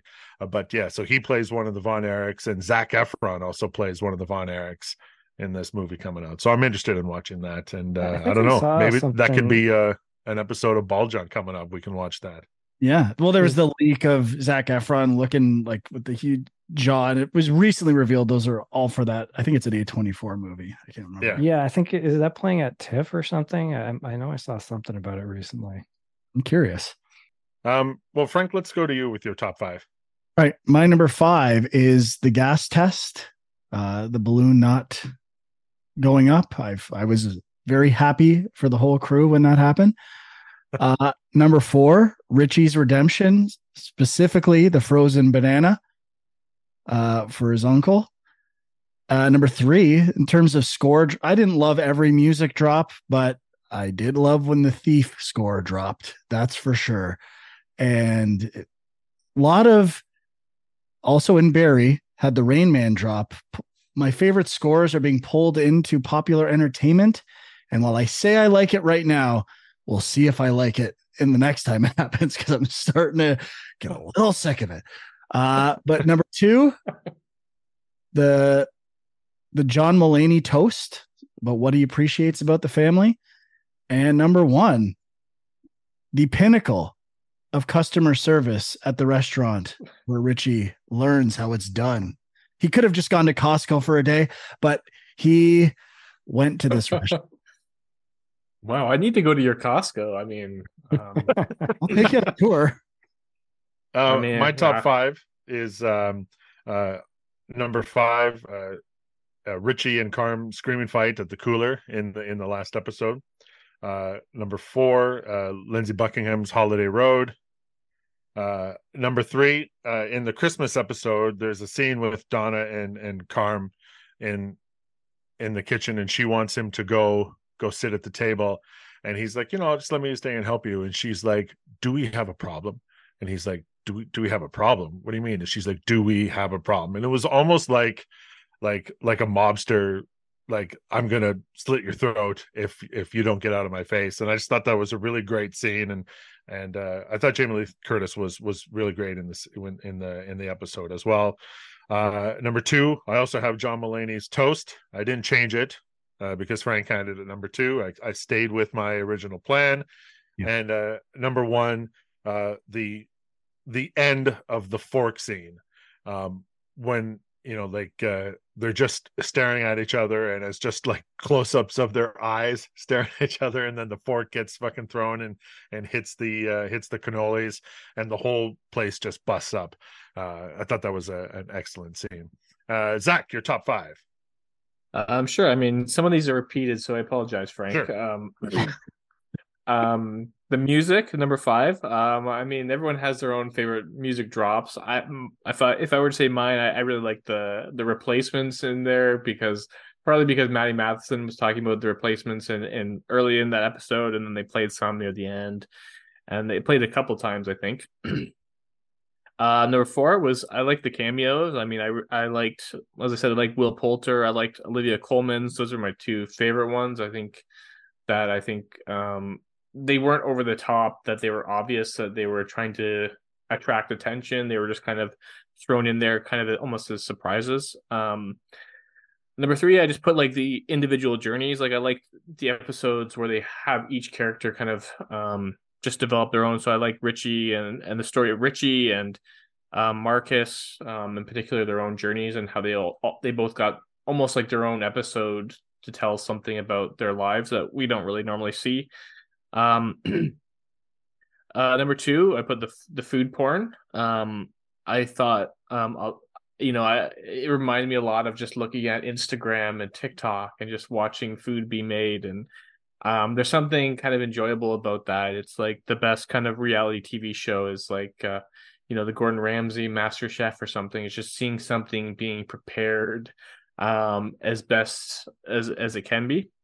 Um and i, I feel like this show is at its best moments in this season where it feels like it's almost like this mm, love story about cooking and um the joy that people have in trying to put something together and then number one, I put Fak and his brother Teddy. Um, I thought they were great together. I love some of the scenes. I love, I, I love my favorite moment was near the end when Teddy kind of does the brushes his hair back by going like this.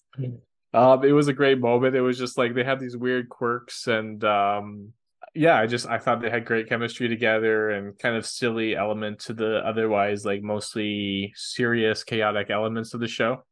All right uh, that is uh season two of the bear uh, thanks for doing the the podcast guys uh zak uh are you uh, we mentioned it earlier but are you in fact watching the bachelorette this season You know what? I've I've been kind of watching on and off. I kind of I hate to say it. I mean, I think I might be done on reality TV. I'm kind of bored lately. Um, nothing's doing it for me. Um, the my usual my usual go tos like Bachelor, Love Island. I'm too hot to handle. I'm just not into it this year. I don't know. I don't know what changed. Is is it like You the- found love. the vibes are different now. I don't know. It's just I changed or they changed. Um we all can change everyone yeah, can change I mean, I, I I don't think I changed because I want to stay the same and keep enjoying it, but just something's off the last the last year or so. I don't know. What do you what are you saying, Greg? Um, you know, it, it's been an okay uh season. Uh, I, think uh um the the lead charity is uh is a little more um a little more of a of a hot mess than uh, she came across in, when she was a contestant on The Bachelor, and everybody right. kind of thought that she'd be, you know, you know, in control the whole time. But uh, she she totally fell for the d bag early on, and and kept him around way too long. Because you know she just you know he kind of Yeah. she kind of fell for um the goofiness i guess uh but of course you know when when he wasn't around her he was just a total dingus so um I mean, but it's it's uh, been a bit of a mess Come on. but, uh, Charity's too put together. Like she is aware of all this stuff, and the producers are telling her to keep that guy around. Like it's yeah. it's the exact opposite. These everyone's so scared to be on these shows now or make a mistake that it's just diluted the the inherent drama on these shows, and it's only evolving out of producers' manipulation. So well of, of course but i mean like uh, like she was into that brayden guy for quite a, a, a lot longer than I she mean, I should have been I mean, she let him go pretty pretty quickly though. She was like she was pretty cold and like just like okay, well then you're like I'll see you later. Like she wasn't emotional about it. Like I mean, I feel like I feel like there has been a distinct change in the last couple years, particularly of Bachelor, but of a lot of other ones, where it used to be like those really toxic, crazy people. You would keep them around and they would make it pretty far, but somehow there's been this change in the last couple seasons where it was like we need to get we need to weed these people out really quick. But it Well- used to be that the producers used to force them to keep it on, and everyone used to hate them for staying on. But now it's like they're gone Well, within been three or four episodes. So there's no drama after like Yeah. episode three or four. Like what's been happening and i think it i think it What? started with with Katie season what's there's there's this whole uh mob mentality that's that starts where the guys kind of they kind of pick out the one or two people that they think are the big problematic people and uh, they kind of gang up and uh Yeah. and one or two of them kind of goes to the lead and says hey um you know these people are uh are, are toxic you know and you shouldn't keep them around and usually Yeah. the people that are the tattletales go first and then the problematic person goes goes after but that that that seems to be like this thing that's been happening in the seasons where um it's kind of like the mob is able to Yeah. force out the the crazy people that keep them from being on much longer than they should be for For for sure. our entertainment for sure. I mean, it, I mean that's kind of how Katie got famous too. On the season she was uh, contestant too. Was I mean, it, right it- yes uh, which which season was she on? I can't even remember now. uh matt james Oh yeah, Matt. Yeah, I, I feel like he. I feel like wait he is was it uh, sad that i remembered that so quickly I mean, because I feel like Matt was kind of the change too, because he kicked off people really quick. 'cause people complained, and he was like, "Okay, I don't want any of this on this show. This is too much for me," and got rid of them. So he was the he was um he was too sane to be on reality TV. I mean, he wasn't like on the show before, so that was maybe why. So he was just like, "Oh, this person's clearly crazy. I need to get rid of them." But like, he doesn't know that those are the people you want on the show to to Sure. to ramp up the drama. Um, so I, I don't know, but yeah, there's definitely been a. I feel like there's been a, a distinct change in the way that the the stars of the show kind of treat the kind of toxic people now too. Maybe the producers do as well. And you know, I agree with Frank. Like people don't want to look bad on TV that much anymore, unless they're there's a few odd few who are like paid Paid to yes. who are paid actors who get paid to look really bad. Those ones do a good job, but even they kind of go out pretty early. I find now, um, but I don't know. frank do you think that there's still a possibility for real love on the bachelorette Uh, yeah, of course. I'm Oh, a okay. romantic at heart, you know. all right i was beginning to sweaty, worry my that- vagina sweating my armpits I'm sweating. I'm trying to find a paid actor quote, and it took me a while. Zak, where can people find you on the internet if you want them to? Um, you can find me uh, probably on the Discord. I'll be hanging around there usually. Um, probably addressing any um criticisms of any comments I made on today's episode. I'm probably trying to resolve that, clear up anything I said that I regret or need to change, or any uh clear up anything that any Frank's criticisms of me changing my answers based on what's already been said. So I gotta, I'll be on there clearing everything up for everyone. Uh, Frank, you're still not on the internet for anyone to find. That's correct. And what's happening on the next game, Junk? Don't know. We're All recording right. in an hour. no idea. All right. Well, how about this? What is the next game that's coming out that you're pumped about? Oh, Sea of Stars? I, I don't know. Is that what? What is that one about? Is that like a circus? Like a retro RPG, JRPG, uh, 16 bit style graphics. Is that the right title, Sean? That is the correct title. August 24th by Sabotage Studios, who made The Messenger, which is a very underrated game people should check out. What's um, what's JRPG? What is that? Japanese role playing game. oh, fun. yeah. Okay. Greg, you'd be Um, excited to hear a new Double Dragon game just came out. Get out of here. Yeah. Does it take quarters? No, it Oh. does not. then I'm out. I'm sorry. uh, uh, Sean, uh, where can people find you? Uh, Film just Junk? yeah, filmjunk.com, filmjunk on Twitter, aka X or whatever the hell it is. Um, yeah, that's about it. Film Junk or patreon.com forward slash film junk. Are Yeah. you guys uh, going to be reviewing Disney's Haunted Mansion? Because I've seen that. Uh, I wasn't on the immediate list, but uh, maybe uh, let's talk. Yeah, Uh, Frank, uh, I would say that you should not watch this movie. Okay. Um, there is a lot of Jump Like- scares? no. Well, maybe for you, yes. Um, but there's a lot of really shameless product placement, which uh, it really bothered me. So I'm assuming it would really annoy the hell out of you. Yeah, I don't know. There was quite a quite a lot in Mutant Mayhem as well. So Well, it is Mhm. a cartoon. Yeah. So, um, all right. So you can uh, follow us, uh, TV Junk Podcast on uh, Twitter. Uh, Gasman Lives on Twitter and uh, Instagram. And uh, I think the next episode will probably be Ahsoka. So that'll probably be the watched next. Mando yet, season three. You haven't? No. Oh man, you got a lot to catch up on. Yeah. There's going to be a lot of Star Wars Rebels reference. You should probably watch all of Rebels first. Got it. I think that'll be good for you. Thanks for checking out the podcast, and we'll see you next time. You